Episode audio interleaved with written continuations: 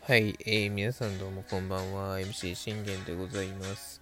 えー、現在時刻、えー、2月14日火曜日23時15分となっております。えー、信玄の全力絶叫ラジというところで皆さんこれもよろしくお願いいたします。えー、この番組は、えー、オリファン歴11年目の私、信玄が、えー、オリックスの試合の振り返りから、えー、オリックス試合の振り返りから、えー、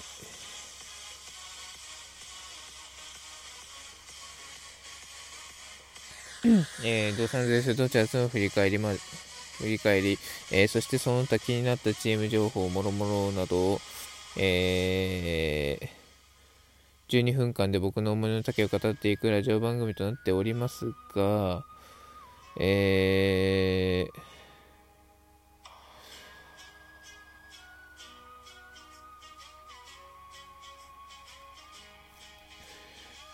えー、たまにね、えプロレスの勝利予想、えー、試合感想等を、えー、そして現状況などを、え12分間で僕の思いの丈を語っていく、えラジオ番組ともなっております。え一つよろしくお願いいたします。えということでですね、えま、今回なんですけれども、お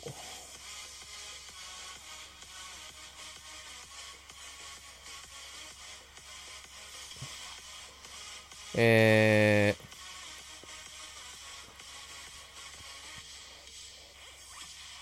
ー、と今回なんですけども、我々、えー、まだまだこうね、宮崎キャンプが、えー、ある中で、ある中でですね、えー、宮崎キャンプを、の内容をですね、えー、またまた語っていこうかなというところでございます。さあ、えー、本来であればちょっとあの違う内容について話そうかなと思ったんですけど、まあ、ちょっとね、えー、ななんていうか、ちょっとあの、説教しなきゃいけないね、えー、子がまたいまして、はい。あの、次世代エースを目指すっていう彼についてちょっと語ろうかなと思います。えー、宮城博也くんですね。えー、WBC にも選ばれている、えー、宮城くん、えー、そんな彼に、えー、僕から、えー、説教がございますということでいきましょう。えー、WBC 代表の宮城博也、紅白戦で制球苦しみ2被弾、2四球3失点。えー、WBC 日本代表のオリックス宮城博也投手が今年初の実戦となる紅白戦に登板し、2回を投げて2被弾で3失点。スライダーが甘く入るなどコントロールに苦しんだ。えー、1イニング目は一死から頓宮に変化球が制御できず、地球で出塁を許すと、続く大谷は直球を捉えられてバックスクリーン右へ放り込まれた。えー、さらに西後には、紅林に内角直球を、えー、左は、左翼ポール、左翼ポール際に、えー、本塁打を許した。えー、2イニング目は、えー、先頭の木田をスライダーで空振り三振し留めた。西から大里に2球で追い込んでから空振りを奪えず、フルカウントとして最後は直球引っ掛けで死球を許した。え2回を投げて2安打、1奪三振、3失点、2被打で、えー、2つの死球を許すなど制球に苦しんだ。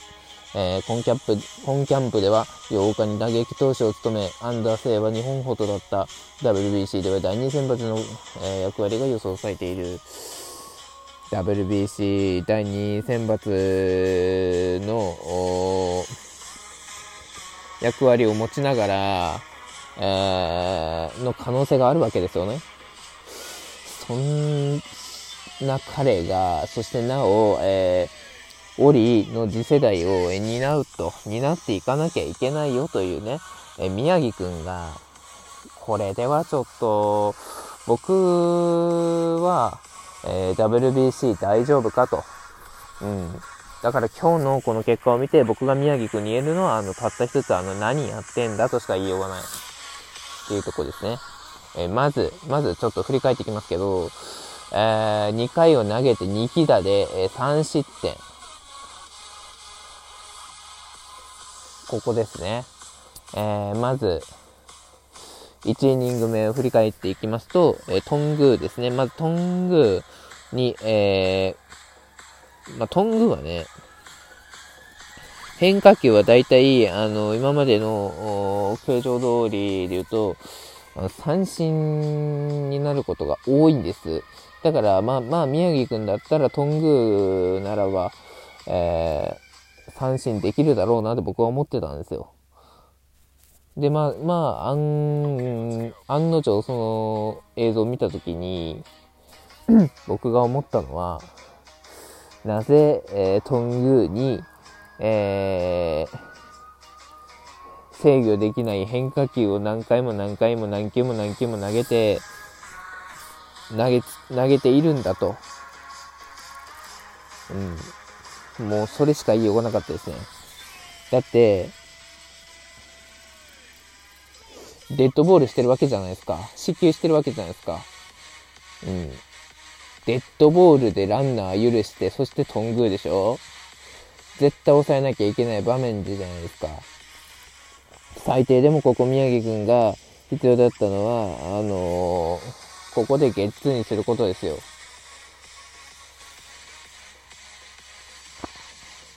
ゲッツーにしなきゃいけないっていうところで、これはいかんよなっていうとこですよね。うん。本当に一体こう、何が彼をそこまで引き立てたのかっていうところを僕は言いたい。うん、だってこの時点でもう死球じゃないですか。死球になること分かってるわけでしょだったら、ね、あの、そういう場合は直球を使っても、ストレートを使ってもいいんですよ。ね、変化球が甘く入りそうになるとか、えー、なかなかこう思ったようにコースに行かないというんだったら、そういう場合はもうストレートとか、えっと、遅めのストレートとかで決めてもいいんですよ。全然。何のための球種なのっていうところじゃないですか。でしょ？だって変化球悪いのに変化球投げ、投げるのって、僕、あのー、彼と一緒ですよ。うん、村西くんと君同じことしてますよ。っていうのは思いました。はい。全く同じ内容です、これ。いや、ありましたね。日ハム戦でね。変化球全く入らなかったのに、変化球投げて、それを、えー、清宮にすくい上げられて、ホームランにされたっていうのありましたね、京セラでね。僕は今でも覚えてますよ。嫌でも覚えてますよ。うん。それはなんでかっていうと、調子悪い変化球にもかかわらず、その変化球を投げたからです。そりゃコントロールね、あのー、不足の変化球投げて、それを連打でね、あの投げたら、そりゃあね、バッターも嫌でも捉えますわなって話なんですよ。うん。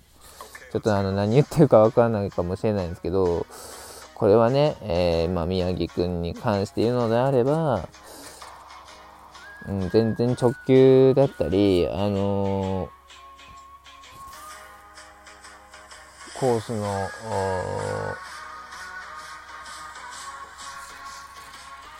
三振はできたよね、とか、うん、いうとこですよね。はい。えー、じゃあ次行きましょうか。えー、その西、その次ですね。えー、お量、お量にこれ直球捉えられてバックスクリーン右。いや、あの、おりょうくんのことを言うんだったら、おりょうくんはよくやりましたと思います。ね、昨日と同じく、あのまあ、今日はピッチャーが宮城くんですけど、その宮城くんが、あのもう、モーションを、投げるモーションを始めてから、そう、もう始めた時にしっかりとこう腰をグッと引いてるんですよ。で、腰をグッと引いて、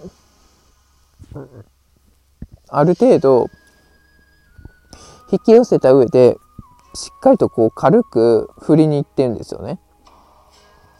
うん。自分が去年も、あのー、りょうくんに言ってたことを、おりょうくんは今年、えー、この宮崎キャンプ2日とも、えー、全く僕のアドバイスを聞けているというところですね。はい。だから、えー、宮城くんに関しては、ここでストレート投げるのはおかしいじゃないですか。ね、昨日の、昨日のというか12日のキャンプ戦を見てればわかるじゃないですか、紅白戦を。ストレートをホームランにしてるのに、そこは、あの、コントロール悪くても何かこうね、変化球で抑えるとか、詰まらせるとかでもいいんですよ。別に三振取るだけが野球だけじゃないんですからね。だから、だから僕、あの、宮城くんのその顔を見ると、なんか三振を狙いに行っている印象がすごい強いんですよ。三振狙いに行くのが野狙いに行くだけが野球かって思っちゃうんですよね。そうじゃないだろうと。三振じゃなくても、いろんなあのアウトの方法あるじゃないですか。ね。えー、フライだとか、ゴロだとか、いろんな方法ありますよ。そういういろんな方法を身につけないとっていうところですよね。うん。で、まあ結局、もうあの11分になったんですけど、え、2回投げて2安打1奪三振3失点2被打。で、2つの指揮を許したと。これではちょっと僕は、あのー、WBC に送り出すっていうことはできないなーっていうのは思いました。うん。ちょっとあの、今日の状態が続くんだったら、あのー、もう今からでも WBC 辞退してほしい、本当に。申し訳ないけど。うん。で、まあ、君では慶喜のあの、位置まではたどり着けないよっていう、まだまだたどり着けないよっていうことが今日ね、あの分かったのでね。というところで、えー、宮城くんに対するちょっと説教をね、今回はさせていただきましたということで終わります。バイバイ。